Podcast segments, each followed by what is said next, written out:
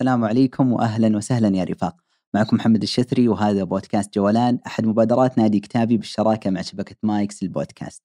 ضيفنا لهذه الحلقة هو الأستاذ سليمان الناصر مهتم بالقضايا الفكرية والشرعية وراح نتكلم عن عالم مليان جدا وهو حجة الإسلام الإمام أبو حامد الغزالي. طبعا الغزالي بحر فمهما غرفنا من هذا البحر لن نوفي حقه، لذلك سيكون حديثنا مقتصر عن كتابة اللي هو أقرب ما يكون إلى السيرة والسيرة الفكرية والسيرة الروحية اللي هو كتابه المنقذ من الضلال. طبعا على حجم صغر الكتاب إلا أنه مليء بالتجارب ومليء بالشفافية والصدق الذي كتب فيها أبو حامد الغزالي. في هذه الحلقة ستناول رحلة أبو حامد الغزالي الفكرية من بدايته إلى المرحلة اللي كانت مفترق طرق إلى نهاية حياته إلى أن قال في وصيته الأخيرة الإخلاص ثم الإخلاص. في هذه الحلقة الكثير من التفاصيل الممتعة.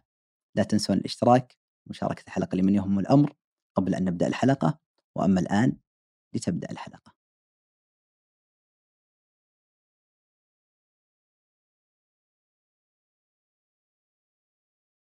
أهلا وسهلا أبو عبد الرحمن.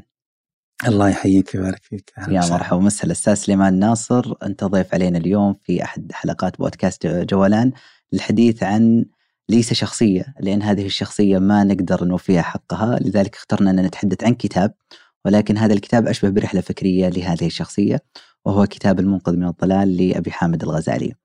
ومتشوقين للحديث عن الله يحييك والله شرف لي مرتين في استضافتك لي في هذا البرنامج جزاك الله خيرا.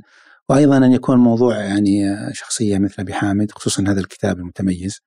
وأرجو إن شاء الله أن يكون اللقاء على قدر يعني هذا الكتاب وصاحبه. بإذن الله بإذن الله إحنا تحدثنا يمكن ما قبل التصوير عن بعض التفاصيل لكن آه، أبو عبد الرحمن من يبحث عن أبو حامد الغزالي في يعني آه، مع سليمان الناصر يجد إنه في وجود له وخاصه كتاب المنقذ من الضلال.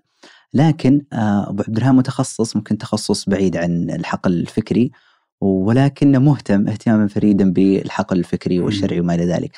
ما الذي جعل قبل نبدأ بأبو حامد أنك تذهب إلى ذلك الحقل؟ آه، هو حقيقة يعني من المحرج أن يتحدث الإنسان عن نفسه بين يدي أبي حامد.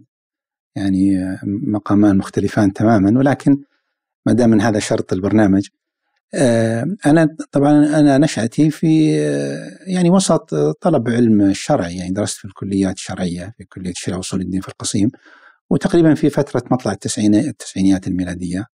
فتلك الفترة كان الاهتمام بالعلم الشرعي سائدا. آه، سواء كان في الجامعات أو كانت الكتب يعني المنشورات آه، آه، التي كانت يعني سائدة في الساحة هي الكتب الشرعية بانواعها باختلافاتها، إضافة إلى الدروس العلمية كانت يعني يعني تعامر فيها المساجد. ويعني الحمد لله يعني أنا أشعر بتوفيق الله أنني تعرفت على عدد من المشايخ وتعلمت عندهم. وطبعا الإنسان لا يستطيع أبدا أن يحصي الناس الذين استفاد منهم أو تعلم على يديهم سواء يعني من المشايخ أو من الأقراء الأكبر سنا أو حتى ممن هم أصغر من سنا. ف يعني دائما الإنسان في تعلم ولكن أحيانا يكون في أشخاص محددين لهم لمسات خاصة. آه، على يعني في المعرفة الشرعية أنا درست في الجامعة ولكن أيضا درست في المساجد. وربما أبرز شخصين أستطيع أن أذكر لهما فضلا وتعلمت على أيديهما. أنا كنت درست عند الشيخ محمد العثيمين رحمة الله عليه حدود يمكن سبع سنوات أو ما شابه. وحقيقة ربما لم أشعر بقيمة ما تعلمته على يد الشيخ إلا بعد سنوات من رحيله. يعني لم يرسخ ما تعلمته منه وبدأت أستوعب قيمته إلا بعد حين. آه، ورحمه الله تعالى. والرجل الآخر الذي تعلمت منه أيضا كثيرا هو رجل ربما لا يعرفه كثير يعرفه بعض المختصين وهو الدكتور إبراهيم اللاحم أستاذ آه، علم الحديث والنقد في جامعة آه، يعني في كلية القصيم جامعة الإمام سابقا فرع القصيم. وهذا الرجل آه، له فضل كبير جدا تعلمت على يديه في الجامعة ثم أيضا لزمته في خارج الجامعة سنوات يمكن قرابة عشر سنوات. درست عنده مجموعه من من كتبه المختصة مثل قرأت عنده شرح للترمذي لابن رجب ودرسنا الجزء الأول صحيح مسلم في الأسانيد ومجموعة يعني من مقدمات كتب الرجال واختصاصه هذا. هو رجل يعني من من يهتمون بهذا العلم يعرفون قيمته ولكن الشيء الذي تعلمته منه أضعاف أضعاف أو على الأقل يعني استفدته منه أو لاحظته منه ربما لم أستفد عمليا ولكن على الأقل لاحظته فيه أضعاف أضعاف ما فيه من عبقرية في الحديث هو أنه رجل مدهش في التخلق. رجل يعني يتمتع بتخلق عالي جدا وروح طيبة متواضعة رجل معطاء كريم سبحان الله نسيج وحده يعني. وأنا يعني ربما لقيت أناس كثير قبله وبعده. أعتقد أنني ما لقيت رجل مثله في تخلقه وأثر هذا على عدد كبير من طلبته يعرفونه بهذا. اذا ذكر الشيخ ذكر بهذين الأمرين. تميزه بعلم يعني النقد الحديثي وتميزه بتخلقه. تلك فترة مضت يعني وكنت قد يعني بحمد الله حصلت ما شاء الله نحصل يعني من المعرفة الشرعية. وفي لحظة ما آن الأوان أن أنعطف إلى المعرفة الفكرية. ونفس الشيء تعرفت على عدد من المهتمين بالفكر واستفدت من بعضهم. ولكن أكثر شخصين يعني استفدت منهما أيضا في المعرفة الفكرية. آه وكان لهما فضل كبير. هما الدكتور حمو النقاري أستاذ المنطق. يعني عرفته ربما في 2010 شخصيا يعني عرفته إلا كنت اطلعت على كتبه من قبل.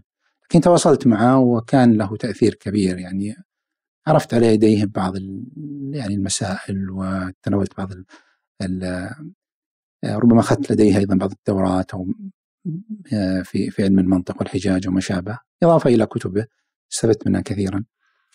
والرجل الآخر الذي يعني أيضا له فضل كبير هو الدكتور طه عبد الرحمن وهو أستاذ الدكتور حمو. أيضا تعرفت عليه شخصيا في تلك الفترة ربما في 2010 مع أنني ظفرت بكتبه ربما في في العام 1998 أو 95 أول كتاب ظفرت به للدكتور وبدأت أقرأه. ولكن لم يعني أكتشف أو أدرك يعني حجم الإبداع والتجديد الذي جاء بهذا الرجل إلا متأخر يعني بعد ذلك بسنوات. فهذا يعني أفضى بي إلى أن يعني أقترب منه وبالفعل اقتربت منه وكان له أثر كبير جدا يعني لا أستطيع ان اوفي جزاءه جزاه الله خيرا.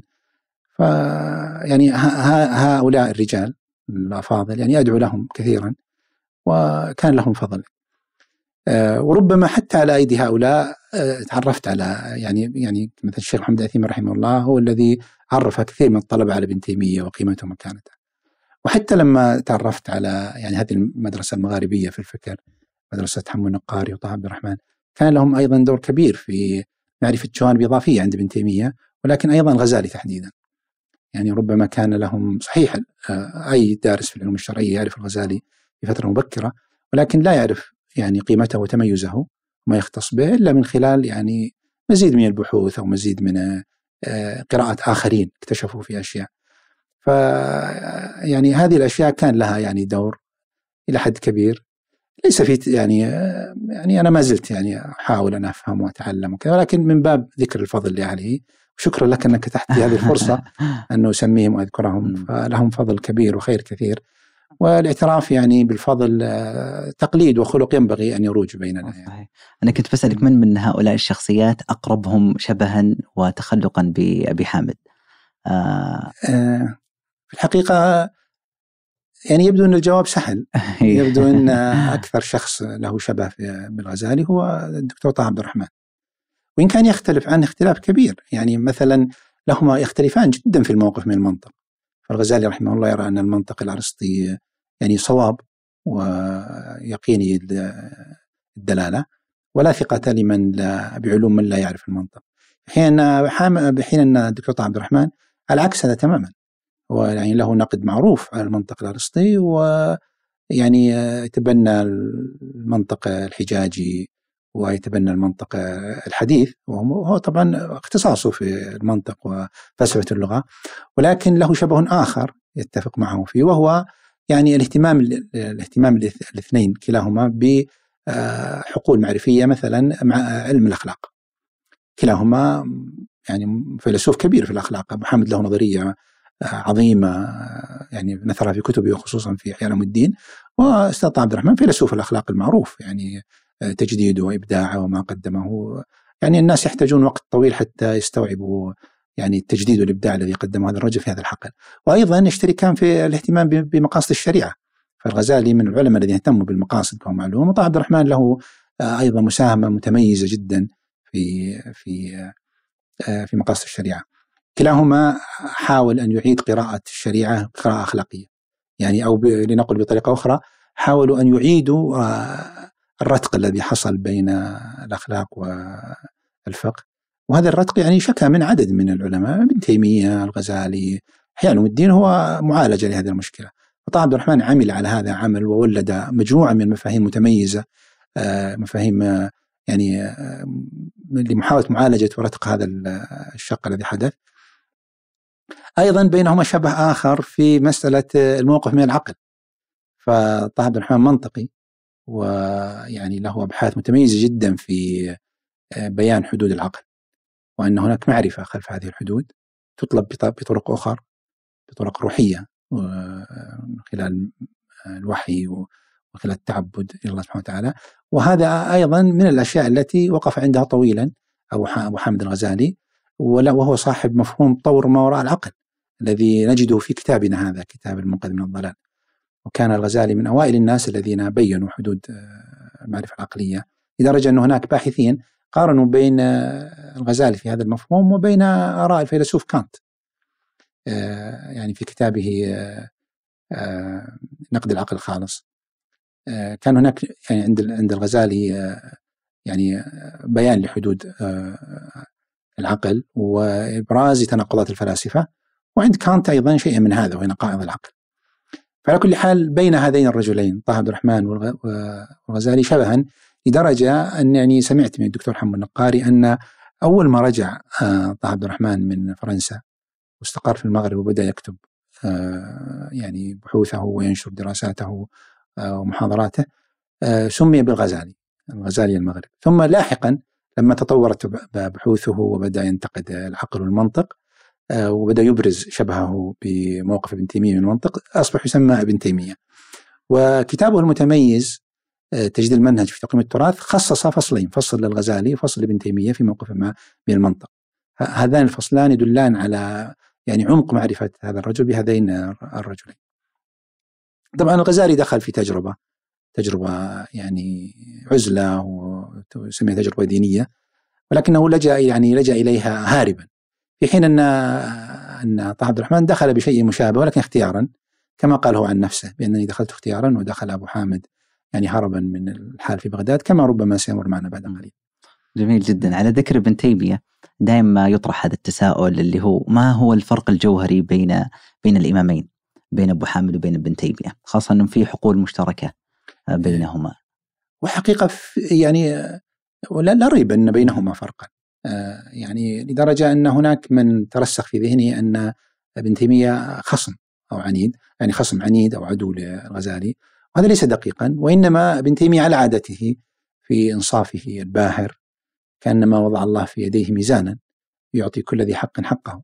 فهو يعني رجل دقيق جدا في تخطئة الأخطاء وإبراز الصواب.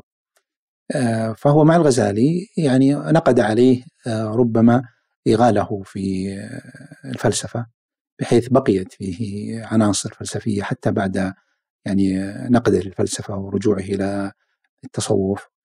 آه، وهو بهذا يستشهد بكلام أحد تلاميذ آه، بحامد وهو أبو بكر بن عربي. كلاهما يقول إن آه، إن الغزالي ابن العربي كان يقول إن الغزالي ابتلع الفلسفة ولم يستطع تقيؤها وابن تيمية يخصصه بالشفاء بابن سينا. لأنه تأثر به ولم يستطع أن يخرج منه. فهو ينتقد عليه هذه العناصر ويرى أنها بقيت فيه حتى في رؤيته تجاه النبوة وتجاه مسائل أساسية في الفلسفة. ولكنه يثمن له أشياء أخرى أيضا في نقده للفلسفة وفي موقفه الأخلاقي. يعني يصوب من يقرأ ابن تيمية كاملا يرى أنه يصوبه في أشياء ويخطئه في أشياء.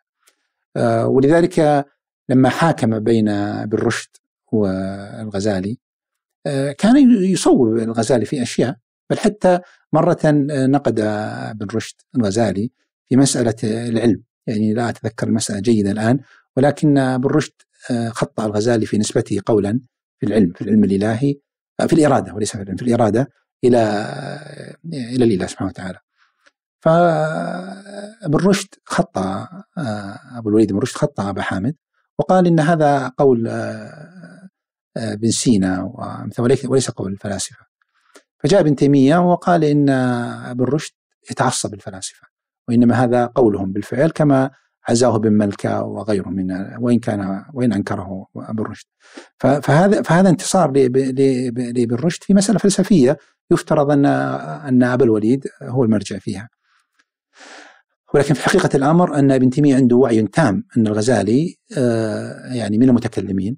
ومن المتصوفة الذين يدخلون في آه، في الإسلام بشكل عام. في حين أن أبا الوليد رغم أنه مسلم ولكنه ينتسب إلى الفلاسفة الذين هم منهج آخر وقول آخر. فالغزالي يعني أصاب وأخطأ بلا ريب في أشياء كثيرة ومن درسه عرف هذا. ولكن إذا أتيت إلى هؤلاء العلماء المنصفين أمثال ابن تيمية والذهبي وإذا هم ينصفون ويذكرون يعني ما لهم من فضل وما عليهم كغيرهم من العلماء. ومن يقرأ ترجمة آه، الذهبي للغزالي في سيرة النبلاء يجد أنه افتتحه بالثناء عليه أنه من أذكياء العالم وأنه العالم كذا وكذا. وأثناء الترجمة ذكر نقودات العلماء عليه الطرطوشي وعياض وعدد من العلماء. أيد أشياء ونقد أشياء وفي النهاية يعني في نهاية الترجمة أثنى عليه جدا وقال يعني أنه عالم من العلماء الكبار وله آه، فضل وكذا وكذا يعني. كما هي العادة مع الإنصاف. ف وربما عذر ابو ربما عذر أبو حامد بسبب رحلته رحلته الفكرية الوعرة الصعبة التي قاساها منذ بداياته إلى النهاية. رجل صادق مع نفسه كان صريحا آه، تنقل من مذهب إلى مذهب كان صريحا في النقاش يبحث عن عن الحق يبحث عن اليقين ربما أنه تجشم امرا صعبا على الإنسان العادي المعتاد ولكن آه، وفقه الله إلى أشياء ولم يوفق إلى آه، أشياء أخرى كما ذكر العلماء.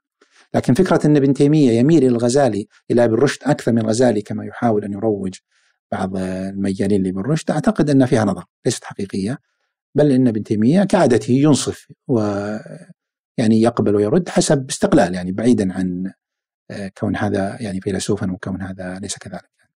جميل نعم. جدا آه تبارك الله يعني وأنت تتكلم ما ودي إنك تصمت هل نتكلم عن ابن تيمية ولا أبو حامد لكن الحمد لله أن اخترنا نتكلم عن كتاب المنقذ لأن نعم. تبارك الله هو بحر نعم مهما صحيح. غرفنا منه آه، نعم. لن ينتهي صحيح. وأذكر ذكرت مرة آه، كنت تتحدث عن كتاب المنقذ من الضلال فقلت إنه من الصعب تصنيف نوعه قد أودع فيه أبو حامد الغزالي شيئا أقرب للسيرة ليس سيرة ذاتية فقط ولا سيرة فكرية فقط ولا سيرة روحية فقط إنما هو شيء من هذا وهذا وذاك ورغم صغر حجم الكتاب إلا أن مؤلفه أثراه بالملاحظات والأفكار والأسئلة الثمينة ثم قلت هو كتاب في المناظرة نعم. لماذا كل هذا الاهتمام بالكتاب مع أن صفحاته قليلة دون غيره؟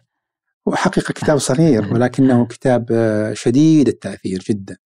لأنه أودع فيها أبو حامد يعني خلاصة تجربته الروحية والفكرية. وكان يتحدث فيه يعني ب...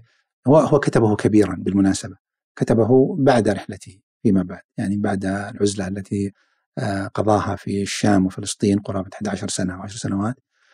آه، لما رجع بدأ يكتب وكأنه يتذكر سباه لأنه يتحدث لأنه لما كتب كتب فوق عمره فوق الخمسين ويتحدث عن فترة العشرينات. فهذه 30 سنة مضت من حياته ويستذكر تلك التجربة والألم الآلام الفكرية التي آه، عصفت به.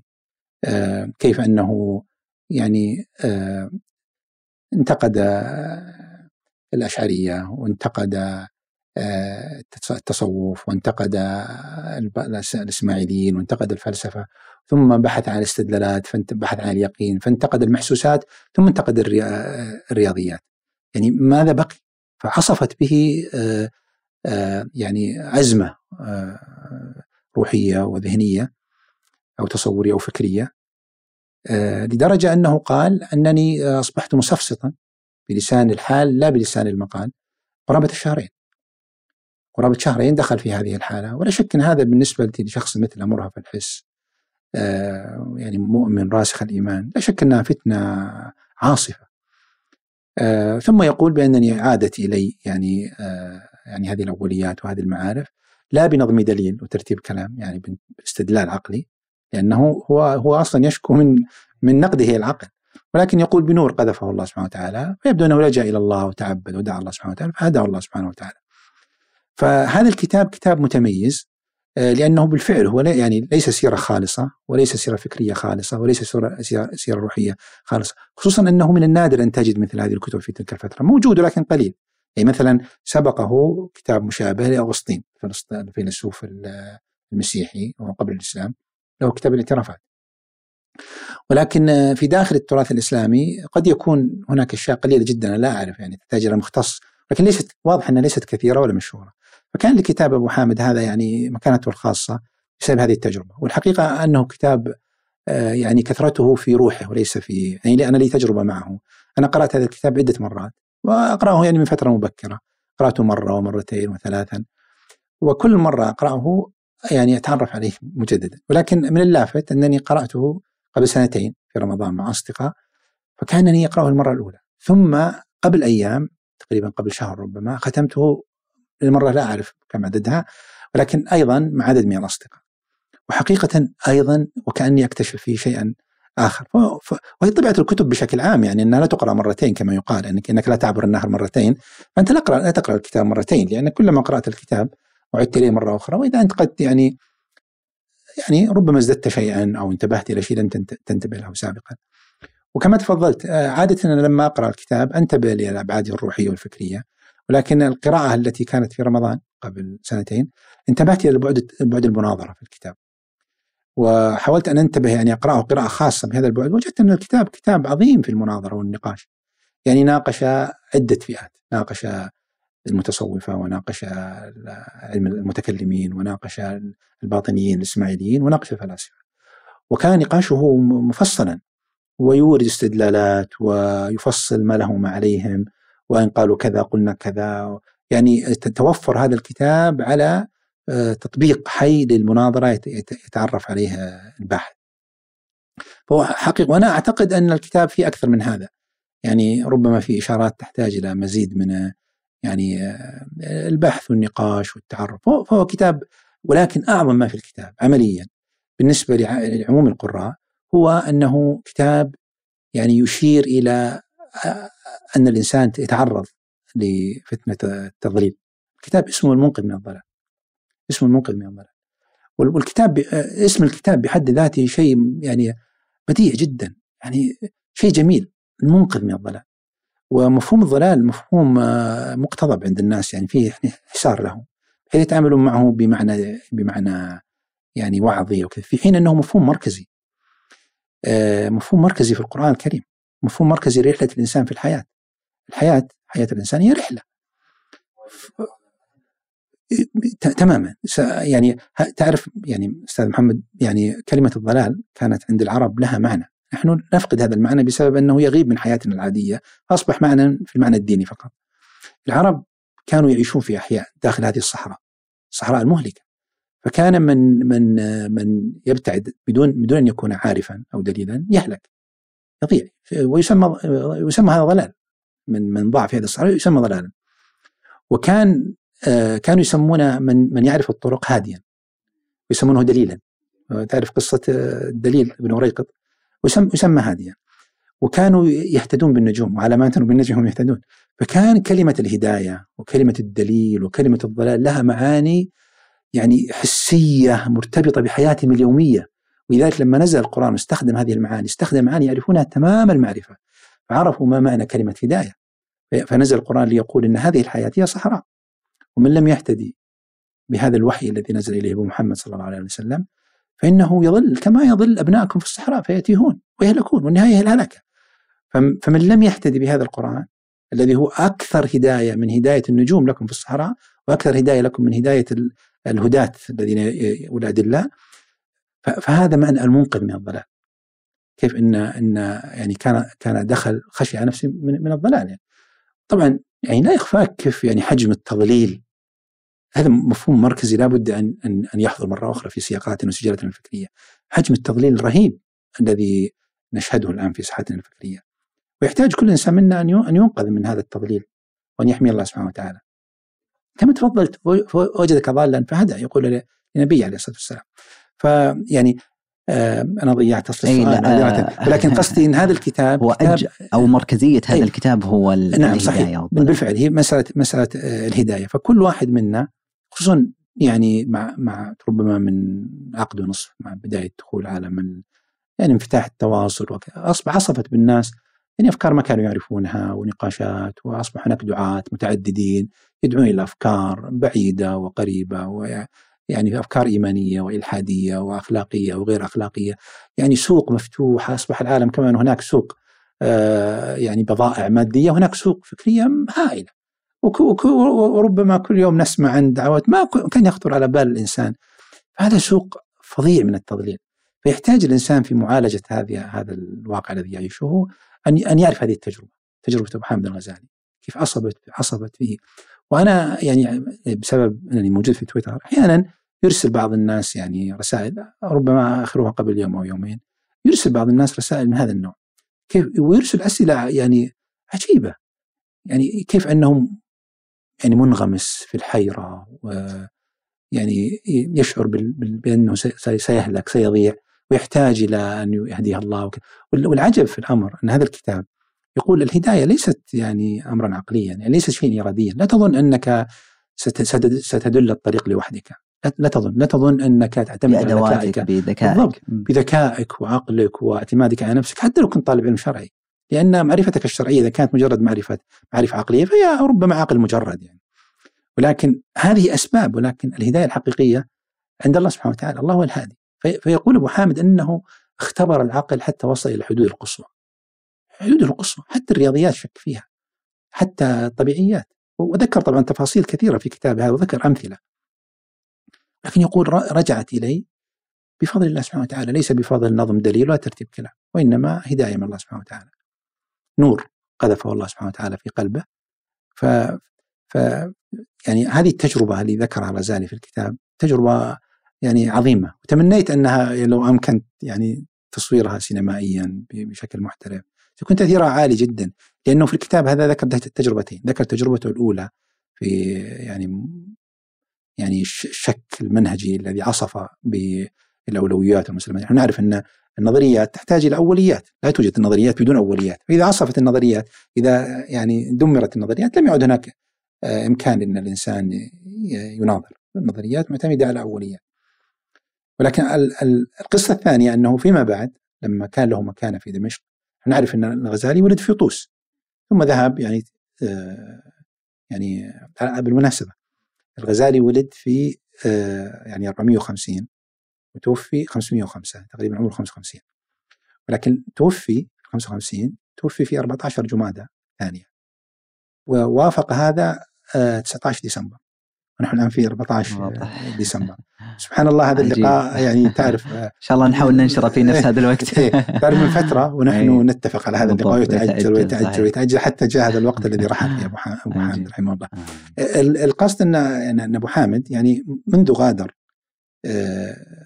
طوس وذهب درس في جرجان ثم بعد ذلك درس في ثم ذهب يعني إلى نيسابور عند الجويني ثم انتقل إلى بغداد وكانت المكانة الكبيرة.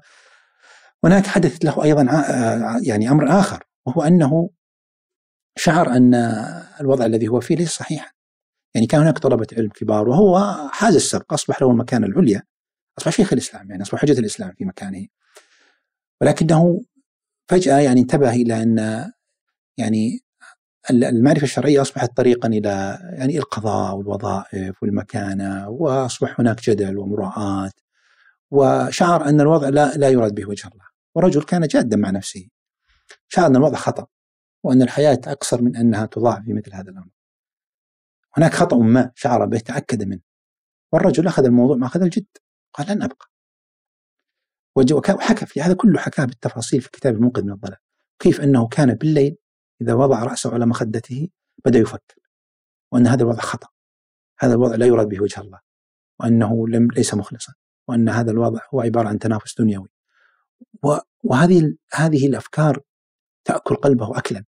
ثم يقول إذا جاء النهار يعني نسيت وانشغلت ب يعني بما عليه الأمر كل يوم. فإذا رجع إلى أمره هكذا. حتى أصبح ذات يوم اتخذ قراره. فخرج. خرج واعتزل. تخيل يعني رجل في عز مكانه ومكانته الدنيوية ومكانته الفكرية والعلمية مقرب من السلطة وهو يعتبر أكبر العلماء. ومكانته عند الناس. ويعني تلاميذه كثر. أصلا لما وصل إلى بغداد كان عمره أقل من الثلاثين. وكان تلاميذه أكثر من 300 بداية بداية وصوله إلى وعندما كتب كتابه عندما أراد أن يكتب كتابه تهافت الفلاسفة كتبه في فترة مبكرة قبل مسألة العزلة. فيقول أنني كان عندي 300 طالب يدرسون عندي. كان عمره أظن ربما 38 أو شيء من هذا القبيل أو 36 فيقول كان عندي 300 طالب وكان طبعا مشغول بالتدريس ومشغول بمكانته وقال إنني رأيت هذا هذا الموضوع موضوع الفلسفة لم يدرس يعني لم يختص بأحد من العلماء فأردت أن أدرسه ويقول فتفرغت له سنتين. ثم درسته وكتبت هذا الرد وطبعا كتب ردا يعني يعني مهما قال خصومه عنه ومهما قال المتفلسفة عن هذا الكتاب يظل كتابا مركزيا في تاريخ الفكر الإسلامي بلا ريب ولا شك يعني له فضل هائل وما زال هذا الكتاب راهن وحي حتى هذه اللحظة. ولكن كتبه في تلك الفترة كتب تهافت الفلاسفة و... و... فنال مكانة هائلة. يعني اصبح أصبح وكتب المستظهري آه، رد على الفضائح الباطنية. كتب اعمالا كثيرة. كتب مقاصد الفلاسفة قبل. الكتاب ترجم اللاتينية بعد وفاة أبو حامد ربما ب 80 أو 90 عاما آه، يمكن قبل وفاه قبل ميلاد ابن رشد. المهم أن هذا الرجل وصل هذه المرحلة ثم ترك كل هذا. يعني ما هي هذه الإرادة وما هو هذا الصدق مع النفس الذي جعله هذا يفعل هذا؟ ثم ذهب في آه، العزلة التي قضاها قرابة عشر سنوات. هذا كله حكاه بالتفصيل ولا أدري هل سنرجع له مرة أخرى أو لا ولكن كل هذا حكاه بالتفصيل في هذا الكتاب المتميز. فهذا فهذا الذي يجعلني أقول إن هذا الكتاب متميز جدا وينبغي أن يعني يعني الناس الذين يعانون الأفكار ويناقشونها ويتعرضون لها أن يقرأوا هذه التجربة. حقيقة التجربة فيها من الصدق والتأثير ويعني الإيقاظ شيء الكثير. العجيب سبحان الله وأنت تتكلم عن الصحراء والحقيقة وما إلى ذلك ذكرت بيت شعر قد يكون له دخل في أحد أبيات محمد عبد الباري حينما قال إن الحقيقة كالصحراء قاسية ليست تحادثني حتى ترى عراقي. نعم. فهنا يقول حتى الحقيقة يمكن أنتم نعم. تذكرون أبو أبو حامد في البحث وما إلى ذلك نعم. هي قاسية تلك لا, لا ريب لا ريب ولكن هذه هي الحقيقة نعم وضريبتها وسبحان الله هي تأتي بهداية كما ذكرت نعم. وهذا العجب إنه ليس مثل مثل العلم أو مثل ما قلت إنه الصنعة قد تحصل نعم. الهداية شيء نعم. رباني يقذفها الله في نور نعم. العبادة هذا صحيح نعم. وخلني يعني أعود قليلا من ناحية إحنا نذكر مثلا الطوس أو بعض المدن يمكن بعضهم نعم. ترى ما يعرف هذه المرحلة نعم. فخلنا كذا على شكل مختصر نعم. آه لمن لا يعرف آه رحلة مبسطة عن رحلة أبو حامد آه من ناحية الرحلة الجغرافية والتعليمية نعم. وما إلى ذلك جميل حتى جميل نصل جميل. إلى لأنه هو آخر كتاب أو نعم. من اواخر كتبه نعم صحيح, صحيح. صحيح. وتعرف ان أن أبو حامد توفي توفيت والدته مبكرا ورباه والده محمد بن محمد غزالي كان يعني غزالا يعمل بالصوف لذلك بعض الناس ينسبون الغزالي ويقولون الغزالي ولكن هو في الحقيقة ليس كذلك هو الغزالي نسبة إلى نعم نسبة إلى غزالي وقال روي هذا عن نفسه قال أنني يعني الغزالي. آه، لما ولد أبو حامد آه، يعني كان والده كان فقيرا وكان يعني ميالا إلى الفقهاء والمتصوفة و يعني فيه تنسك وتعبد ويخدم الناس الفقراء في المساجد وكان يدعو أن الله يرزقه ابنا واعظا. فرزقه الله ابنين رزقه محمد وأحمد. أحمد طبعا آه، أبو الفتوح. محمد أبو الفتوح. لا يذكر عنه الكثير ولكنه واعظ. له كتب ذكر أن له تعريف ولكنه واعظا يعني اشتهر بالوعظ. وأما آه، الإمام الكبير فهو أبو حامد محمد بن محمد بن محمد الغزالي. آه، طبعا هو ولد في 450 وهو أكبر من أخيه. آه، وبعد بعد ميلاد يعني لما كبر قليلا قليلا تقدم في السن والدهما خشي أن يعني ربما شعر أن أجله أقرب من أن يبقى معهما فذهب إلى أحد المتصوفة وقال أعطاه مالا وقال لينفق على أولاده خشية أن لو ذهب وبالفعل توفاه الله. فقام هذا الرجل بتربية هذين الطفلين ولكنه انتهى المال انتهى المال سريعا. فتحتار بهما هذا الرجل فقير ولا يملك مالا وهؤلاء أمانة عنده فاقترح عليهما أن ينضم إلى مدرسة في طوس. ف يعني من باب أن هذه المدرسة يتعلمون فيها وأيضا تكون مكانا يعني يتناولون فيه الطعام ويحفظهم مكان يلجؤون إليه. وبالفعل فيقول أبو حامد أننا انضممنا إليها يعني طلبنا العلم لغير الله فأبى أن يكون إلا لله. قصده أننا دخلنا لغرض يعني الحفظ والمكان والعيش وكذا ولكن أبى الله أبى أن يكون له. طبعا هذه المقولة مقولة سفيان بن عيينة ولكن وظفها الغزالي في هذا السياق. ثم بعد ذلك رحل ودرس عند بعض بعض العلماء ثم رحل إلى جرجان. درس عند الإسماعيلي في جرجان بقي فيها فترة وكتب له قصة طريفة كتب شيء يسميه التعليقة كتب في يعني وهو راجع من جرجان إلى بلدته آه، تعرض لقطاع الطرق كما يذكر كما يذكر في السير. فأخذوا كل شيء معه ومع أصحابه طبعا هم مجموعة من الطلبة. فذهبوا فلحق حامد بهم.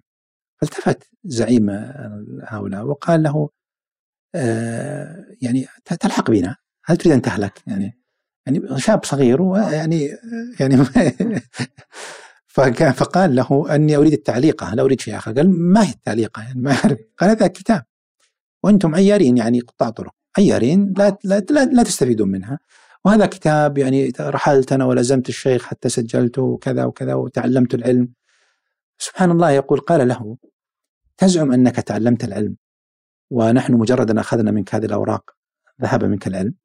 يعني هذا ليس بعلم لو كنت تعرف لما فيقول أبو حامد إنه استنطقه الله ليدلني. وهذا يدل على أن هذا الرجل يعني أحد المفاهيم المركزية التي ظلت في كتب أبو حامد ولكنه وقف معها طويلا في احياء علوم الدين مفهوم الاعتبار. مفهوم الاعتبار يعني العبور من حدث أو من ظاهرة إلى ما وراءها. فرجل كثير الاعتبار يعتبر من كل شيء. ويقول إن هذا الإنسان الفطري أو الإنسان الأصلي انه يعتبر بكل شيء. الأصل أن يرى ما وراء الأشياء. يعني عنده أن الإنسان الفطري أو الإنسان الأصلي أن يرى ما وراء الأشياء وليس أن يرى ظواهر الأشياء. فيرى مثلا ماذا وراء الشمس ماذا وراء الزهور ماذا. هذه المعاني يقصد يعني ما وراها من من مقاصد وقيم ودلالات. وكيف أن يعني لا ينظر فقط إلى الأسباب، الأسباب هو النظر العقلي المجرد والنظر الفلسفي. لكن المعتبر هو النظر القرآني هو أن ينظر إلى ما وراء ذلك. وهذه أحد الفروق بين الفلسفة و يعني النظر القرآني، الفلسفة هي النظر الموجود من حيث هو موجود فقط. يعني النظر إليه هو فقط من حيث أسبابه لنقول أنه نظريات يعني أو قوانين الطبيعة يعني حين أن تعريف النظر أو الفلسفة عند أبو حامد وعند عند المتكلمين أو النظر عند هؤلاء هو النظر إلى الوجود من حيث دلالته على الخالق. حيث دلالته فله وظيفة. فاذا هذا الاعتبار هو النظر ما وراء هذه الأشياء، فلاحظ إن هذا الشاب الصغير يعني كان يعتبر بهذه الأشياء منذ فترة مبكرة، وكيف؟ نستطيع أن نقول كأنه جعل هذا اللصه معلما له. تخيل أنه أصبح معلما له. هذا الرجل الذي يعتبر بكل شيء ويتعلم من اللص جدير به يتعلم من كل شيء. رغم أنه كان شخص يعني شكاكا ويتحرى ويبحث عن الاستدلال لكنه كان منفتحا على التعلم من كل الشاهد أنه رجع إلى طوس بقي فيها فترة ذهب إلى نيسابور تعرف على الجويني والجويني يعني في ذاك الفترة يعني في ذيك الفترة من السمع والبصر يعني الجويني يعني أبو المعالي إمام الحرمين. فتعلم عنده وتميز لدرجة أنه كتب كتاب المنخول.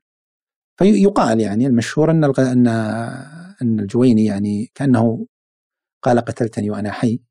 يعني يقال أنه قالها يعني أسفا أو ألما أو غيرة. ولكن أنا أشك في هذا لأنه كما قال الذهبي يقول أنه يعني انزعج من من تأليفه ولكنه يتبجح به يعني كأنه يعني يعني هذا تلميذي وهذا كذا. وأنا أستبعد يعني والله أعلم لا اعرف ولكن أستبعد أن الجويني يعني ينزعج من هذا لأن كتاب المنخول وصحيح في الأصول ولكن كتبه على طريقة الجويني في مغيث الخلق في معرفة في معرفة الحق وكتاب فيه ترجيح مذهب الشافعي على على على أبي حنيفة. وفي الأصول لكن يعني محدد يعني وليس طبعا كالمستصفى أو البرهان أو كذا الكتب الكبيرة يعني الله أعلم يعني ولكن آه، الذي لا ريب فيه أن الجويني كان أيضا متصوفا واخلاقيا وأنا لا اشك أن الغزالي تأثر به. أن الجويني أيضا يعني كان عنده ملازمة في الحرمين ويسمى امام الحرمين جلس في مكة أربع سنوات إماما وجلس في المدينة أيضا. وله يعني تعبد ومعرفة بلا ريب أنه أثر على الغزالي. المهم أن الغزالي يعني يعني عرض عليه أن يأتي إلى بغداد. طبعا توفي توفي الجويني. الجويني أيضا توفي صغيرا. غزالي توفي 55 الجويني 59 يعني كلاهما توفوا مبكرا. فتوفي الجويني 478 أظن أو أو قريب من هذا. آه، ثم طلب من الغزالي أن يأتي إلى بغداد فذهب إلى بغداد هناك وكان من السمع والبصر. الغزالي ملأ الدنيا وأصبح حجة الإسلام. وأصبح يعني وكان له نشاط فلسفي يعني فكري ضد ضد الإسماعيلية. آه، حتى أنه قتل نظام الملك اغتيل والغزالي ما زال في بغداد سنة 485 في الفترة التي ألف فيها الغزالي ربما كتاب آه، كتاب تهافت الفلاسفة.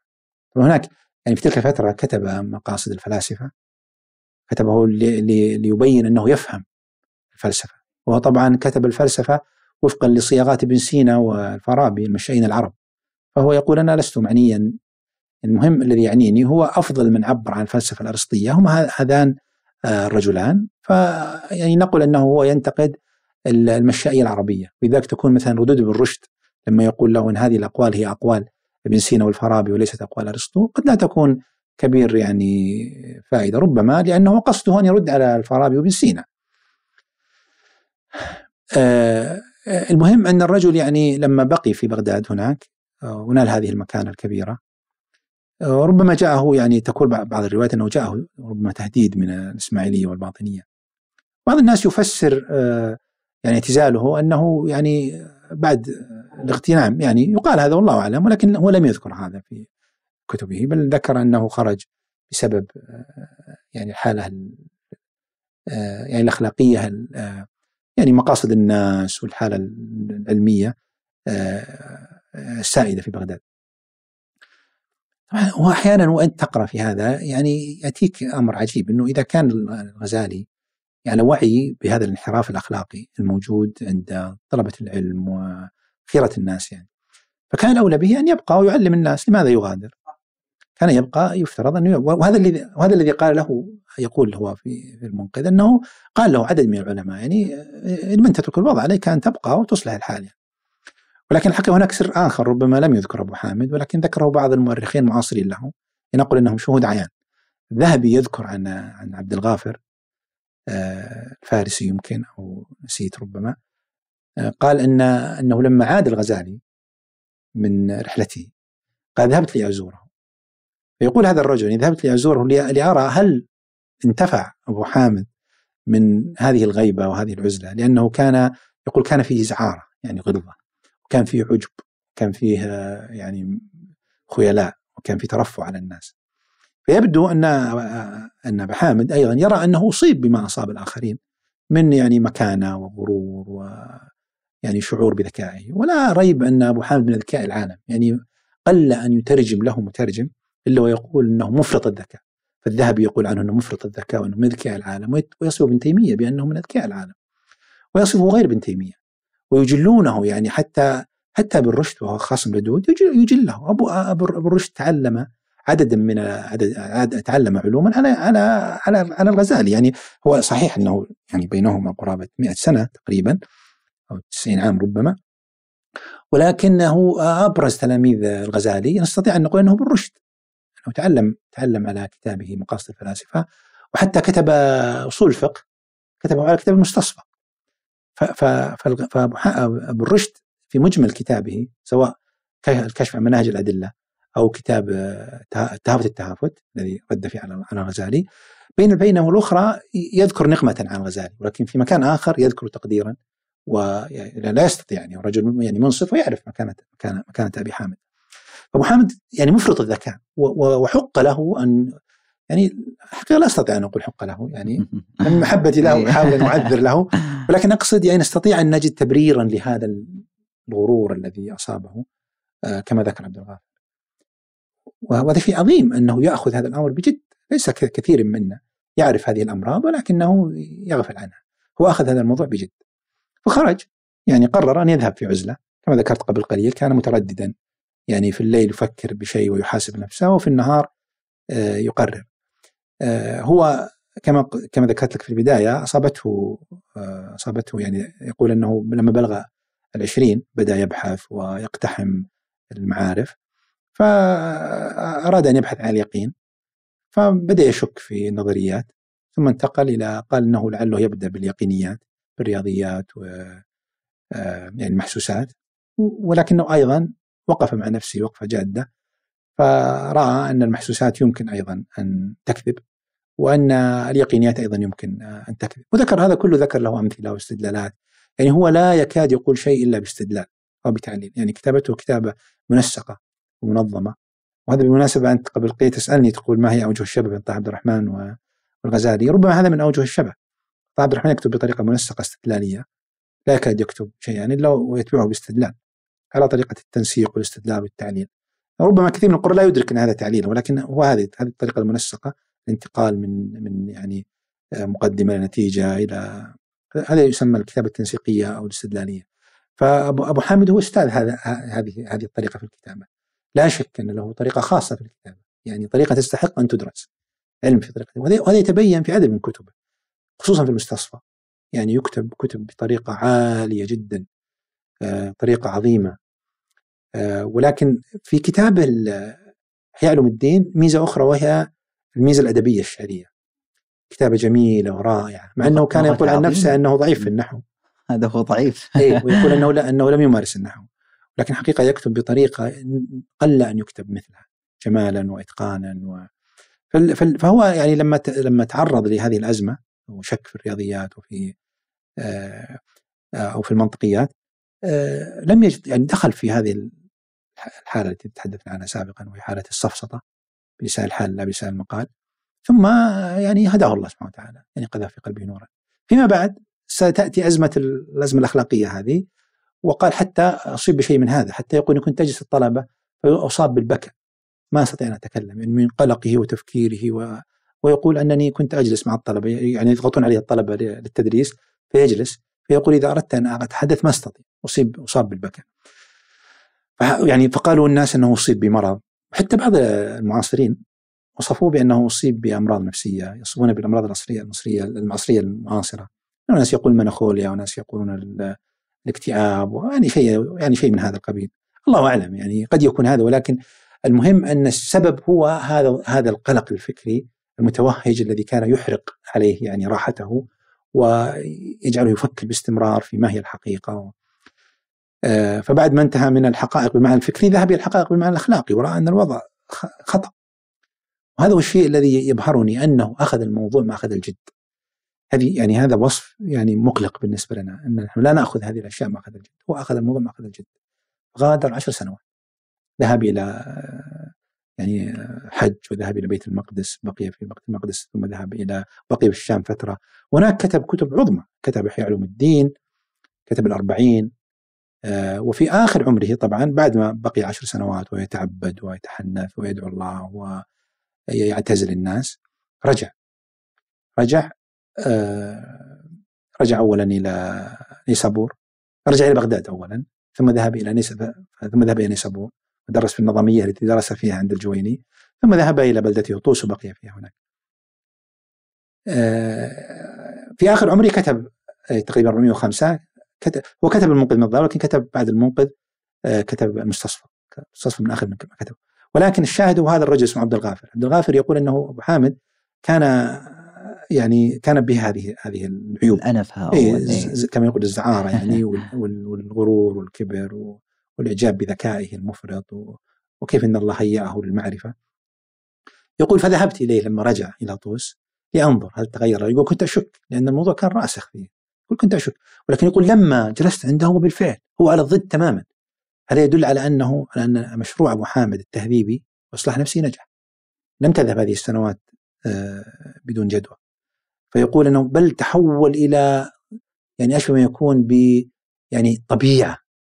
أصبحت هذه الأوضاع الجديدة ليست متكلفة. يقول كنت أقول ربما أنه صلح تكلفا لكن يقول ترددت عليه كثيرا حتى تبين لي أنه قد صلح باطنه يعني أصبح طبيعة له. وعشر سنوات ليست سهلة. يعني رجل يترك لابد أن الله يجزيه يعني الله سبحانه وتعالى كريم. لا يضيع أجر من أحسن عملا ومن يعني طرق بابه. فالرجل ترك كل شيء يعني ترك المال وترك السيادة ترك الجاه وترك كل شيء وزع أمواله ولم يترك إلا مالا قليلا لبناته لأنه هو لم لم يرزق هو رزق, رزق ولدا صغيرا توفي توفي صغيرا هو حامد يعني من سمي باسمه لكن بقي له له بنات. آه، فيما بعد يقول أنه يعني الذي جعله يرجع هو أنه يعني آه، دعاء البنات أن يرجع وكذا بناته واولاده وعائلته ولكن بعد ما انتهى يعني حصل ما يريد. فيقول هذا عبد الغافر بأنه كان قد آه، يعني كأنه رحلته هذه قد آه، يعني أفلحت وحقق ما يريده. الرجل يعني حصل إيه. علما وحصل أيضا إصلاحا لقلبه وأخلاقه. آه، طبعا يقول هو أن كنا نتردد عليه فيحكي لنا قصته ما الذي حدث له. بالتفاصيل يقول جلسنا أياما ليالي ويقول لنا ماذا حدث ومقاساته ومعاناته. كان الأسلوب جميل الذي نقله عنه الذهبي. طبعا رحمه الله يعني آه، بقي هناك آه، دعي إلى أن يرجع لبغداد مرة أخرى لكنه رفض. ودعي أن يذهب إلى النظامية مرة أخرى في نيسابور لكنه رفض. حتى دعي من الخليفة يعني وجاءته مكاتيب ولكنه أصر وبقي. فجلس في بغداد آه، في طوس بلدته التي ولد فيها سبحان الله. وفتح حلقة يدرس فيها وفي وصفه يقال أنه كان يعني وزع وقته بين التدريس وبين ختم القرآن وبين مجالسة ذوي القلوب. يعني هذا التعبير جميل يعني ذوي القلوب يعني ربما يكونون عبادا وزهادا فظل يشعر أنه محتاج إلى مجالسة هؤلاء الناس حتى في آخر حياته حتى حتى توفاه توفاه الله رحمه الله تعالى. وبقي سبحان الله يعني بقي حيا بكتبه ومكانته و يعني ما بقي أحد ما كتب عن الغزالي. الغربيون والعرب و وترجمت كتبه ويكاد يكون أكثر شخص يعني الناس عندهم فكرة أنه قد يكون ابن رشد أكثر من ترجم أو عرف أو انتشر في في في, في الغرب. ولكن اشك في هذا ولا شك ان رشد انتشر. انتشر بشكل يعني محدود بشكل ما. ولكن لا اعتقد الذي انتشر بشكل كبير أكثر هما الغزالي وابن سينا.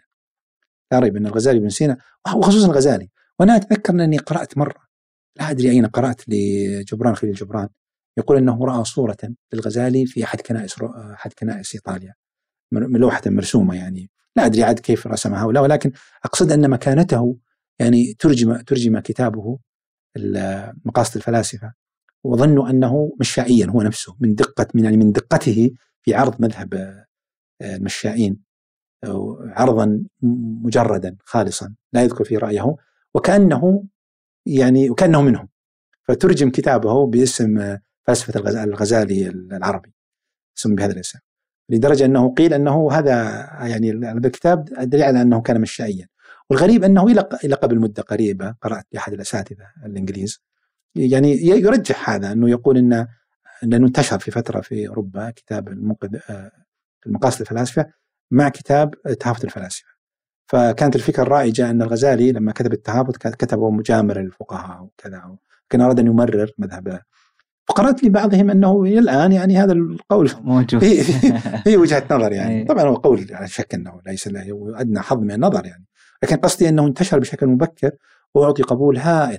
مؤتمرات اقيمت عنه ومقالات وكتب ودراسات وما زال إلى يومنا هذا. أبو حامد الغزالي يعني مكانته و... وأنا أعتقد أن كتابه إحياء علوم الدين كتاب يعني مليء جدا ب يعني ب يعني بالطاقة الروحية. وفيه أفكار أخلاقية هائلة في نظرية أخلاقية عظيمة عظيمة جدا.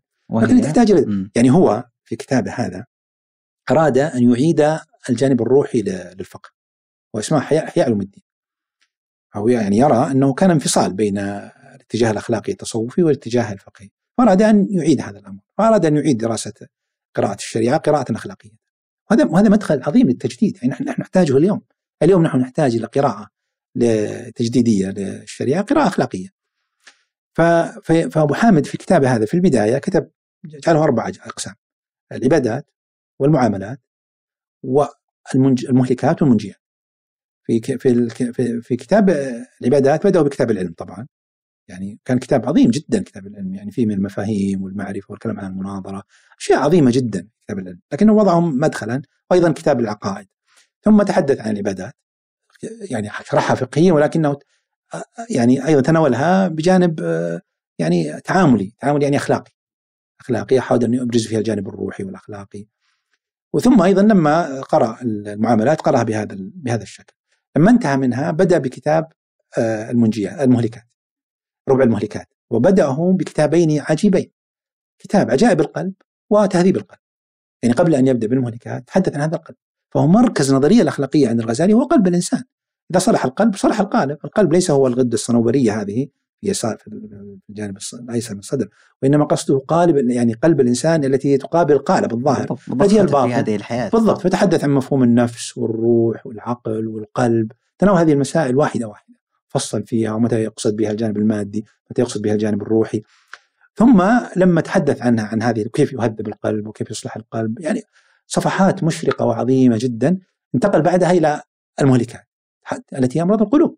تحدث عن الحسد الشهوات كتاب كسر الشهوتين كتاب الحسد كتاب آه، الكبر والغرور تناول كل هذه الأمراض واحدة واحدة وكان فيها مبدعا مجددا من أعظم من أعظم ما كتب في هذه الأمراض والتي لم تستثمر إلى إلى اليوم تخيل يعني الكتاب كتب قبل أكثر من 900 سنة ما زال ثري بالنظريات التي تحتاج إلى استثمار. يعني بين الفينة والأخرى أقتبس منها أشياء وانشرها في بعض المواقع في تويتر مثلا. فتلاحظ كيف إن هذه معاني يعني يعني كأنها يعني طريفة وجديدة وغضة وطرية يمكن أن تستثمر ما زال فيها طاقة هائلة. المهم لما بعد ما انتهى من آه، المهلكات تحدث عن ربع المنجيات. تحدث عن يعني العبادة والتوكل والتوحيد والإنابة وهذه المعاني العظيمة. يعني بعد أن ذكر المهلكات ذكر المنجيات ربع المنجيات وختم الكتاب فيما بعد ب يعني ساعة طبعا ذكر في النهاية ذكر الموت والبعث والآخرة ويعني الجنة والنار وذكر كل هذه المسائل. بأسلوبه يعني المتميز الجميل الروحاني ويضرب الأمثال ويوضح. الأسلوب الذي يحبه كل أحد ويفهمه كل أحد. وهو في في في نفس الوقت صعب لا يكاد يتقنه يعني إلا أبو حامد. وفي النهاية كتب آه، فصل أو يعني خاتمة عن ساعة رحمة الله سبحانه وتعالى. اعتبرها نوع من التفاؤل يعني كما كتبه هو. فجاء هذا الكتاب كتاب عظيم. أنا لا أقول ان هذا الكتاب ليس فيه ملاحظات. في ملاحظات كثيرة. كنت بسولف عن هذه الملاحظات خاصة الضعف من ناحية الحديث و... فيها فيها طبعا طبعا هو في وليش أبو حامد نعم. مشتهر عن هذه؟ حقيقة هو في ملاحظات كثيرة. يعني ربما يكون اسهلها موضوع الحديث. في ملاحظات في الاعتقاد في ملاحظات في التصوف. ربما في اشتباهات يعني مواضع اشتبه فيها قوله بقول ربما الحلوليين الحلوليين أهل وحدة الوجود أو المتصوف أو حتى الفلاسفة. هذه بعض المواضع ربما اشتبه قوله بقول بعض الفلاسفة في مسائل مثلا يعني العقل الفعال مثلا في مسألة اكتساب اكتساب النبوه في, في ولكن هذه هذه المسائل بينها العلماء ويعني كشفوها. آه الذين نقدوا ابو حامد سواء ابن تيمية أو غير ابن تيمية. وكثير من ممن لا يهتمون بهذه المسائل لن يدركوها أصلا لن تضرهم يعني كثير ممن لا يعرف هذه المسائل ويعرف خلفياتها لن يدركها لن يدركها إلا من يعرف هذه المسائل. وأما موضوع علم الحديث فيعني كون أبو حامد يعني كثير في يستخدم أحاديث ضعيفة وموضوع هذا هذا صحيح هذا لا ريب فيه. وهو لم لم يهتم بهذا بهذا العلم في بداية أمره. كذا لا يعني أنه لم يقرأ. هو القصد أنه ليس يعني لم يولي تنقيح الأحاديث آه، يعني شأنا كبيرا وقتا كبيرا. وإلا لا شك أنه من من من من يقرأ احاديث آه، كتبه التي ورد في حديث هائل ويعرف أخرجه في الصحيحين الصحيحين وأخرجه فلان وأخرجه فلان ويعزل الكتب. يعني, يعني يذكر أحاديث كثيرة. وكثير من هذه الأحاديث تكون في باب يعني الترغيب والترهيب وهذا موجود حتى عند ابن تيمية. ابن تيمية رحمه الله على عبقريته ومعرفته وتميزه في علم العلل والحديث والنقد إلا أنه كثير من يستشهد بأحاديث يعني ربما أنها ليس لها أصل، يعني مثلا مشهور تكراره لحديث إن من عبادي من لا يصلحه إلا الفقر فلو غنيته لكفر وإن من عبادي من لا يصلحه إلا الغنى لو أفقرته لكفر يذكر ابن تيمية مرارا وهو معنى صحيح يذكره ويقول في الحديث القدسي ولا ينبه على أن الحديث هذا يعني ليس صحيحا لصحة معناه لا شك بصحه معناه. فالغزالي كذلك ومع ذلك يذكر الذهبي أنه لما ذهب إلى طوس آه، يعني اهتم. يعني اهتم بالصحيحين وقرأ الصحيحين وقرأ وأظنه استدعى بعض الحفاظ الصحيحين يعني يقرأ معهم. وقال الذهبي أنه لو أن لو استمر وطالب العلم لربما يعني تقدم وأتقن هذا وفاق الناس في في أوقات في أوقات قليلة. آه، ولكن ليس كل الناس يستطيعون أن يتقنوا كل العلوم المعارف. يعني أنا لا أعتبرها منقصة بشكل عام. يمكن في التقويم العام تقول مثلا يؤخذ عليه كذا وكذا ولكن أتقن أشياء كثيرة أيضا يتميز فيها فيها عن غيره أكثر ما ما يعني يمكن أن نقول أنه يحتاج الإنسان أن يهتم فيه بالنسبة لابي حامد هو موضوع العناية ب يعني بالقلب. نظريته في القلب أن تطهير هذا القلب تطهير ما فيه من أمراض وما فيه من معاصي يجلي هذا القلب ويرجعه مرآة. مرآة يعني صافية تنكشف له الأشياء. ويعني هناك كلام لابن تيمية يعني يقول فيه أن القلب المعمور بالتقوى إذا رجح بمجرد رأيه وترجيح شرعي.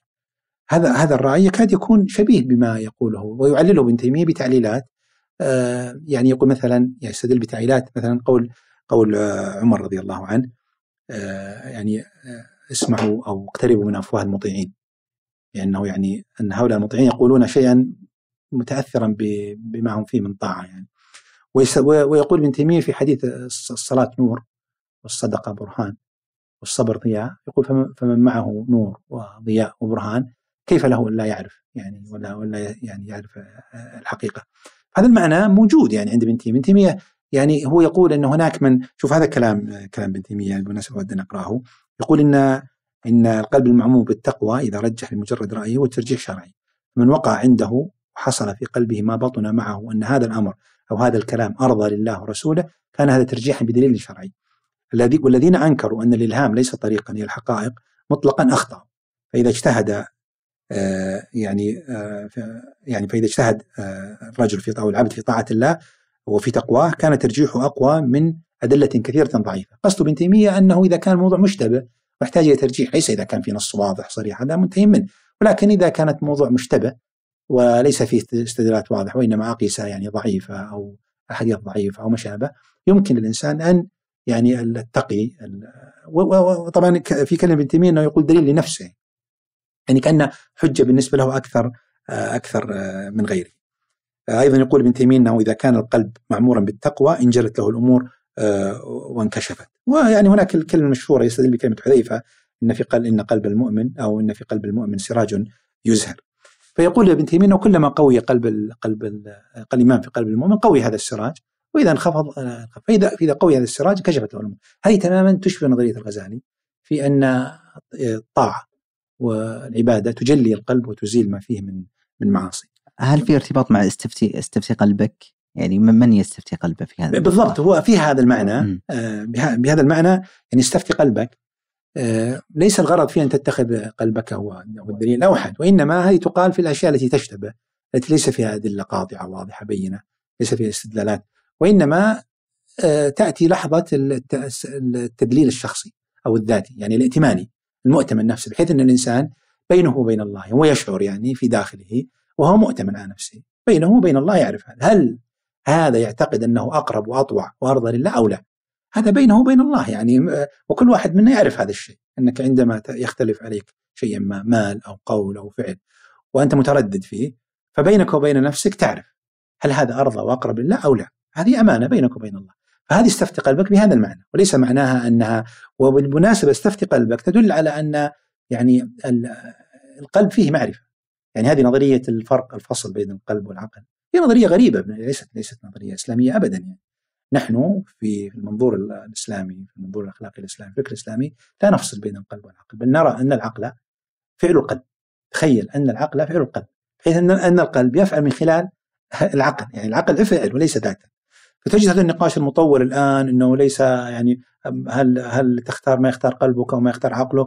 أو أيضا بعض القراء الذين اكتشفوا اكتشافات الغربيين المعاصرين الذين بدأوا يعني يناقشون مسألة أثر القلب والعواطف على العقل والتعقل.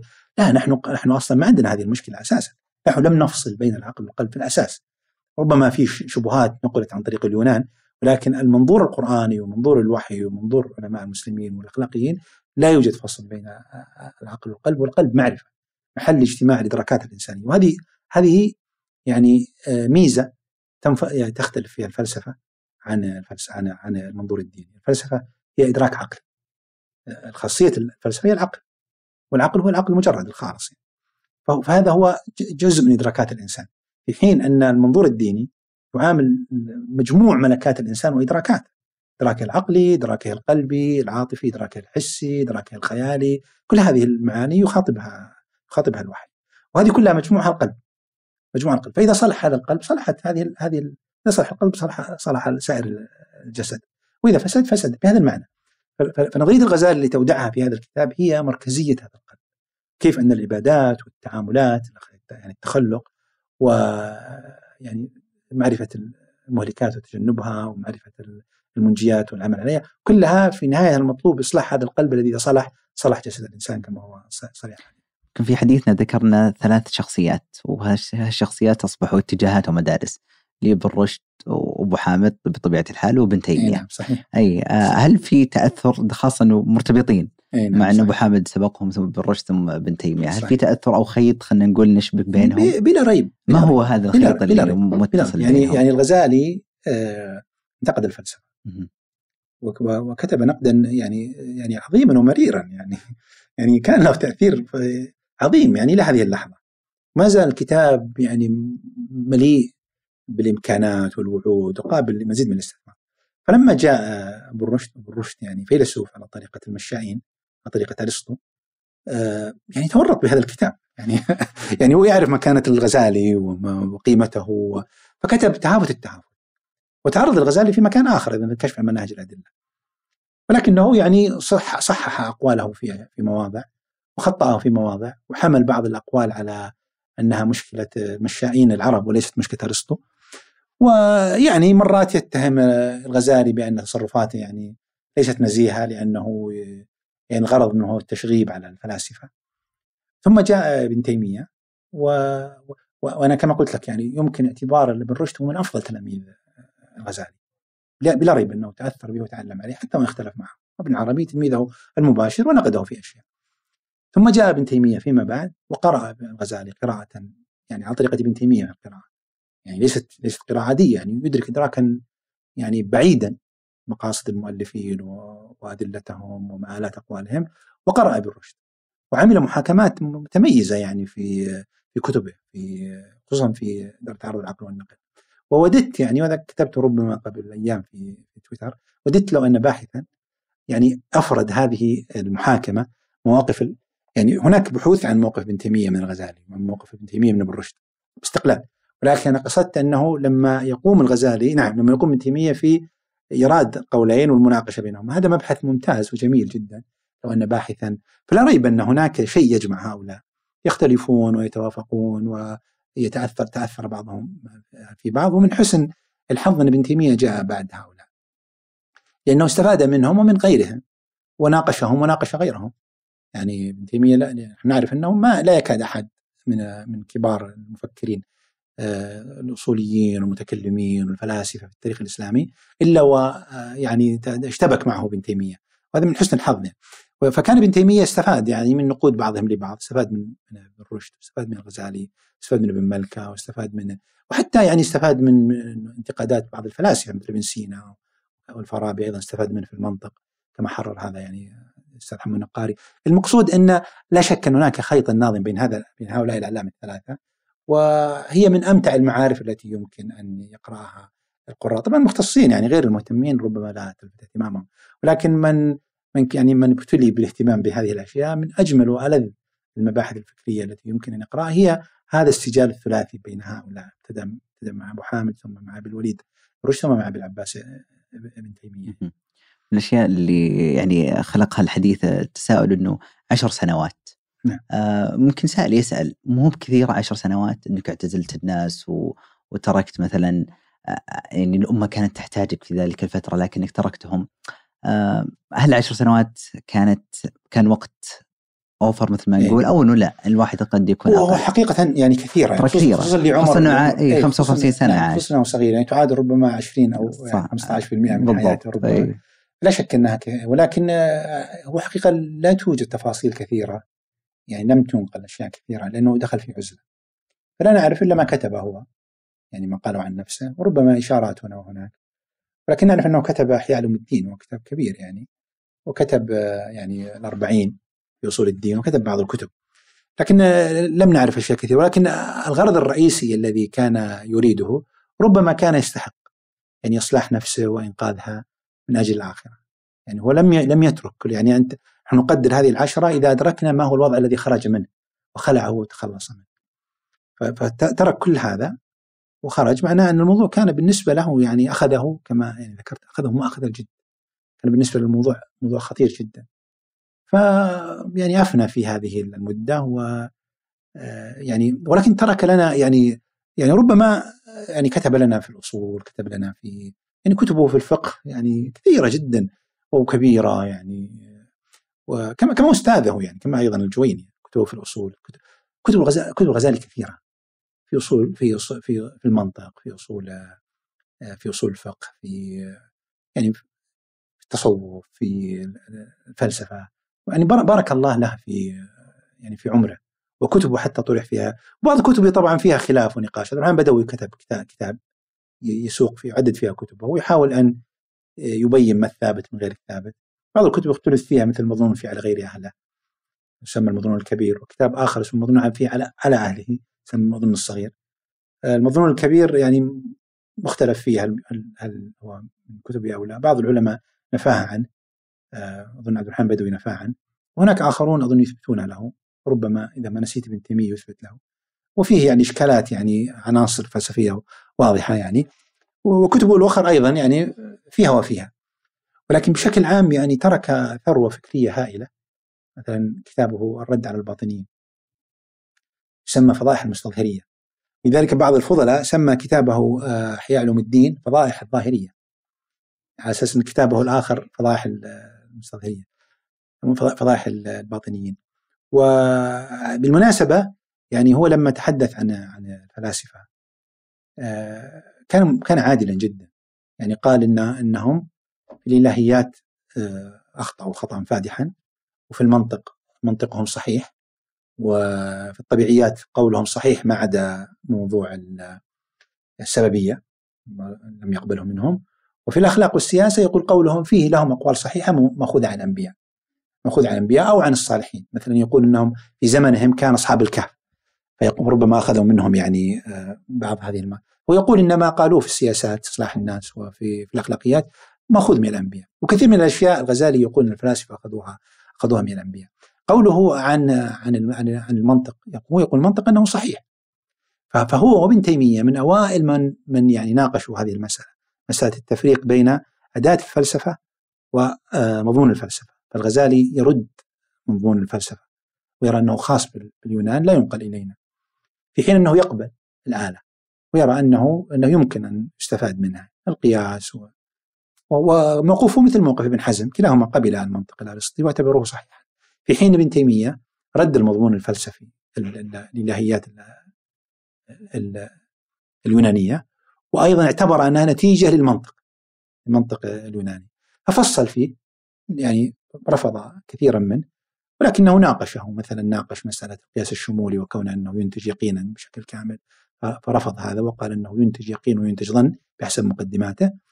وقال أن التمثيل أيضا ينتج ظن وينتج يقين ليس كما يعني يعني قال اليونان.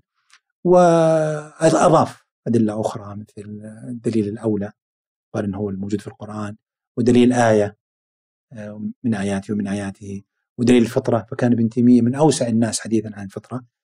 آه، يعني الغزالي تحدث عن الفطرة في أماكن ولكن أوسع كتب التراث حديثا عن الفطرة واستثمارا لها هو الغزالي هو ابن تيمية. حاول أن يعني يعيد توظيفها وتكون ندا آه، لمفهوم العقل الاستدلال العقلي. تقريبا آه، آراءه المشهورة يعني والنقاش والأشهر في دار تعرض العقل والنقل ولكن تعرض لها في أماكن كثيرة ولكن التفصيل الأكثر نعم في في دار تعرض العقل والنقل. هناك كتب كتب باحثون حاولوا أن يجمعوا قوله ولكن ما زال يعني ما زال كلام ابن تيمية كبير جدا. فالغزالي نفس الشيء كتب يعني هذا يعني كتب عن الفطرة. طبعا آه، أيضا من الناس آه، بالمناسبة من الناس اللي يتحدثوا كثيرا عن الفطرة آه، هو طه عبد الرحمن. فهذا أيضا من أوجه الشبه بينه وبين أولئك لأن طه عبد الرحمن استثمر مفهوم الآية استثمارا كبيرا وذكر في كتاب المنهج أن هذا يعني انتبه له ابن تيمية يعني عزله فضل ولكنه أيضا استثمره وطوره تطويرا كبيرا جدا وكذلك استثمر مفهوم الفطرة وعالج فيه الفرق بين الغريزة والفطرة وكيف أن الغريزة هي دوافع البقاء والفطرة هي عوامل الارتقاء والسمو. ف يعني عامل على هذا وكله يعني مسترشدا بما كتب مستفيدا بما كتب كتب كتب أولئك. ففي القصد يعني أن يعني إحنا كنا كنا نقول نتكلم عن العشر سنوات أي قضاها اي بالفعل. يعني هذه الفترة كانت حقيقة بأن يعني آه، تقضى بسبب هذا التحول الذي آه، هو عن نعم كنا نتحدث عن عن موقف الغزالي بن تيمية من الفلسفة. اي إيه. آه، فكان فقصدي أنا إنه هؤلاء يعني كان عندهم وعي كبير للتمييز بين المنقول الفلسفي والأدوات. وهذا مبحث مطروح الآن. هل الفلسفة هي المضمون أو الفلسفة هي الأدوات؟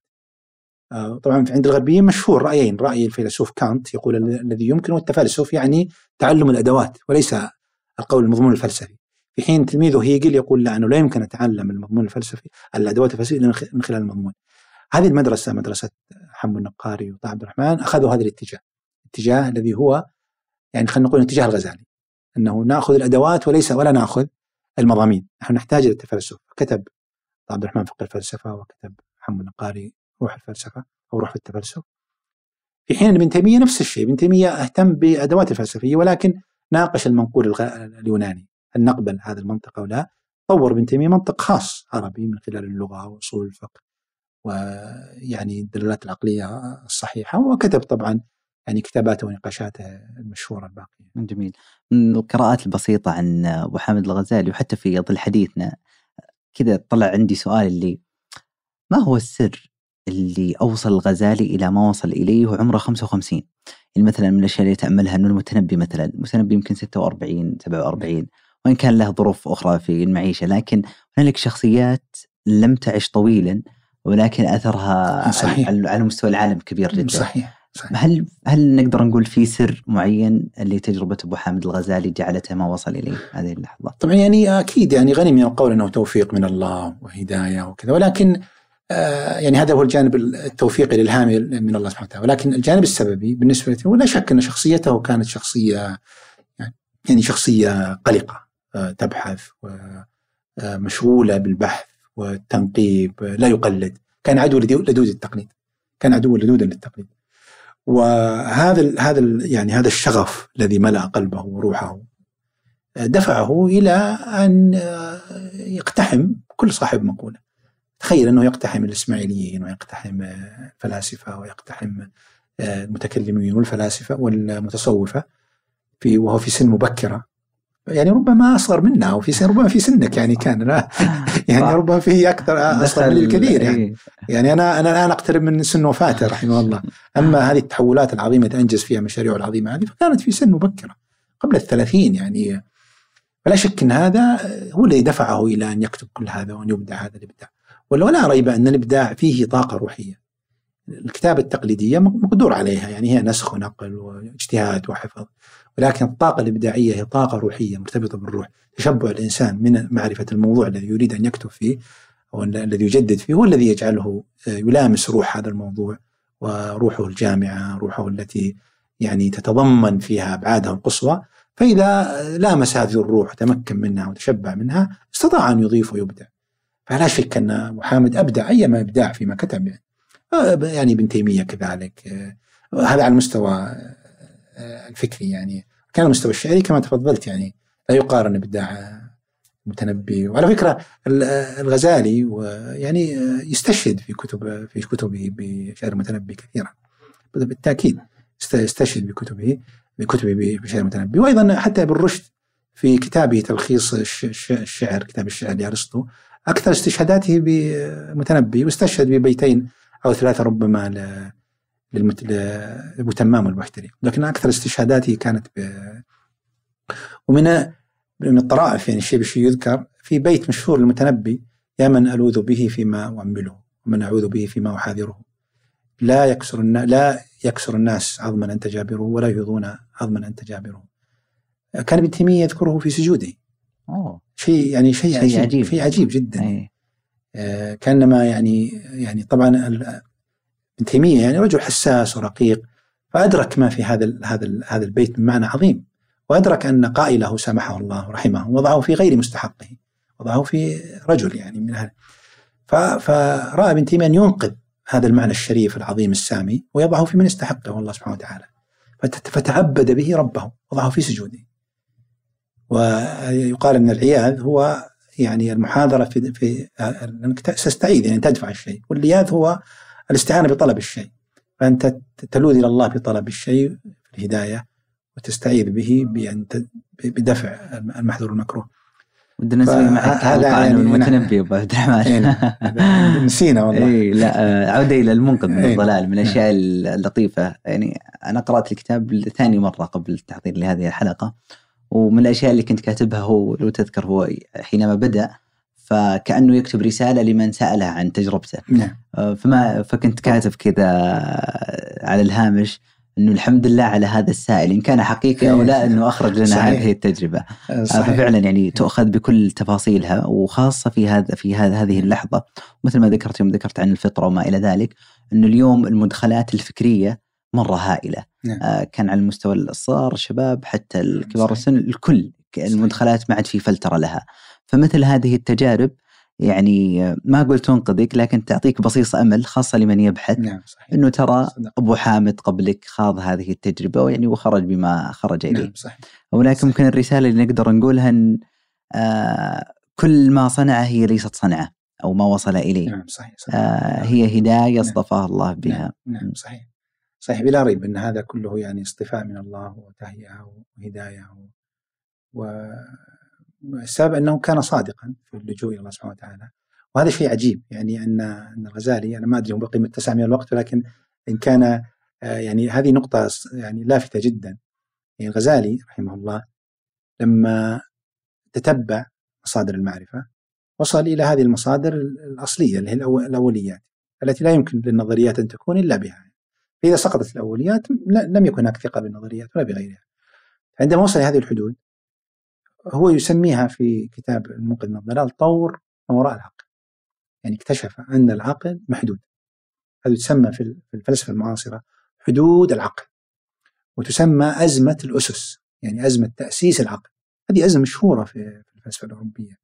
أزمة الأسس أزمة الأسس المنطقية والأسس الرياضية فيها نقاشات مشهورة لبوبر وهابرماس ونقاشات بين بوبر وهابرماس هذه كيف تؤسس المعرفة؟ وإذا كانت يعني نعرف إنه المعرفة الحديثة انتقدت العقلانية القديمة. يعني نعرف إنه فيلسوف كبير مثل بوبر سمى فلسفته بالعقلية النقدية العقلانية النقدية وليس بالعقلانية التأسيسية لأنه يؤسس من خلال العقل. فما فما هو ما هو الإمكان يعني اذا إذا أدركنا حدود العقل؟ ندرك أن وراء العقل شيئا آخر. وإذا أدركنا إن وراء العقل شيئا آخر وأردنا أن نعرفه لن نذهب إليه من خلال العقل لأن العقل له حدود. فنبحث نتطلب عن طريق آخر. طريق الروح والدين والمعرفة. يعني. فهذا الأمر يعني أدركه أبو حامد في تلك الفترة. كما هو راسخ أصلا عند المسلمين من قبل يعني عند الوحي يأتي بما لا يأتي به العقل. لكن الغزالي لأنه دخل في هذا المعترك المعرفي لنقل الإستيمولوجي أدرك هذه الحدود وبين لنا وأطلق هذا المصطلح الجميل جدا طور ما وراء العقل.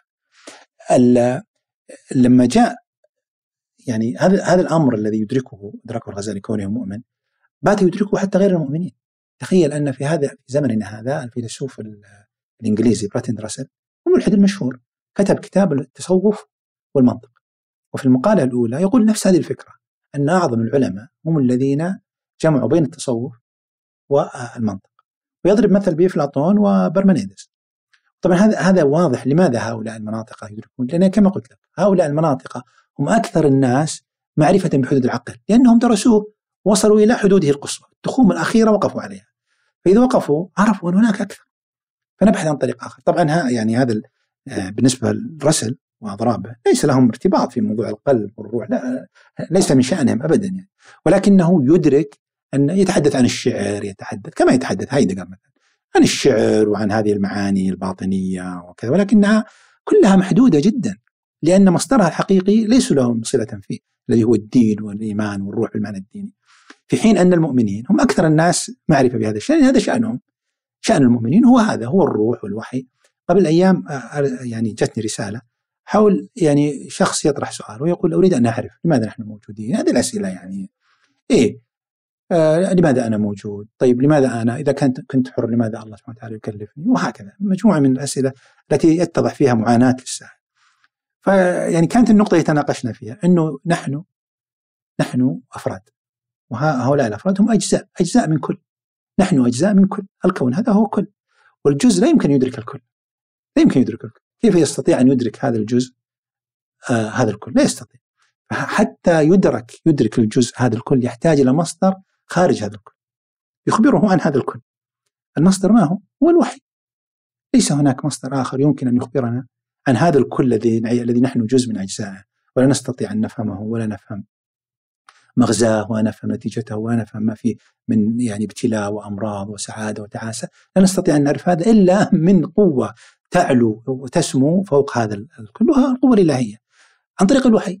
نحن محتاجون محتاجون إلى إلى هؤلاء الأنبياء الذين يخبروننا بمعنى هذا. فهذا هي فكرة طور ما وراء العقل النبوة كما يقول الغزالي في نفس هذا الكتاب هي الإيمان بطور وراء هذا العقل وهي طور الوحي نعم فيعني هذه المعاني كما تفضلت يحتاجها الإنسان في هذه اللحظة بسبب هذا الانفتاح المهول على أنماط من الأفكار والتيارات الفكرية والفلسفية والأخلاقية وحتى الدنيوية. حتى الدنيوية تنسي الإنسان وتشغله. هي نفس الشيء مبنية على فلسفات ورؤية. يعني حتى حتى المواقف الدنيوية الإنسان مبنية على أعمال أو على اهتمام بال يعني بالاستثمارات و... يعني هذه المسائل كلها مبنية على موقف فكري مضمر سواء أدركه أو لم يدركه. ما هي أولوياتك في هذا العالم؟ هل هي أولويات يعني قيمة ومعنى وأخلاق وإيمان أو أولويات يعني بهيمية واولويات ضلال وتيه وغفلة هذه كلها معاني الإنسان يواجهها في حياته ومثل الاستعانة بكتابات هؤلاء الناس ونقراها نقرأها ترفها ولا إنها ممتعة ولذيذة لكن القراءة النافعة هي أن تقرأ من أجل استعمال يعني من أجل التوظيف. يعني تشوف يعني حياة هذا الرجل قصيرة جدا وكيف يعني وفقه الله أن يكتب كل هذا سبحانه وتعالى. يعني تقبل الله ما أحسن فيه وغفر الله له عما أخطأ فيه. آه، وامثاله آخرين يعني ابن تيمية وفلان وفلان من العلماء الذين كتبوا. آه، في النهاية هم ذهبوا وبقيت هذه الآثار ونحن ننتفع منها. هل هل بالفعل نخلف هذه الآثار؟ يعني نخلف نحن شيئا لغيرنا وإلا أننا نمضي لا, لا أحد يعرفنا كما مضى. يعني ملايين البشر صحيح. لم يذكروا مثل ما ذكر يعني هؤلاء. صحيح.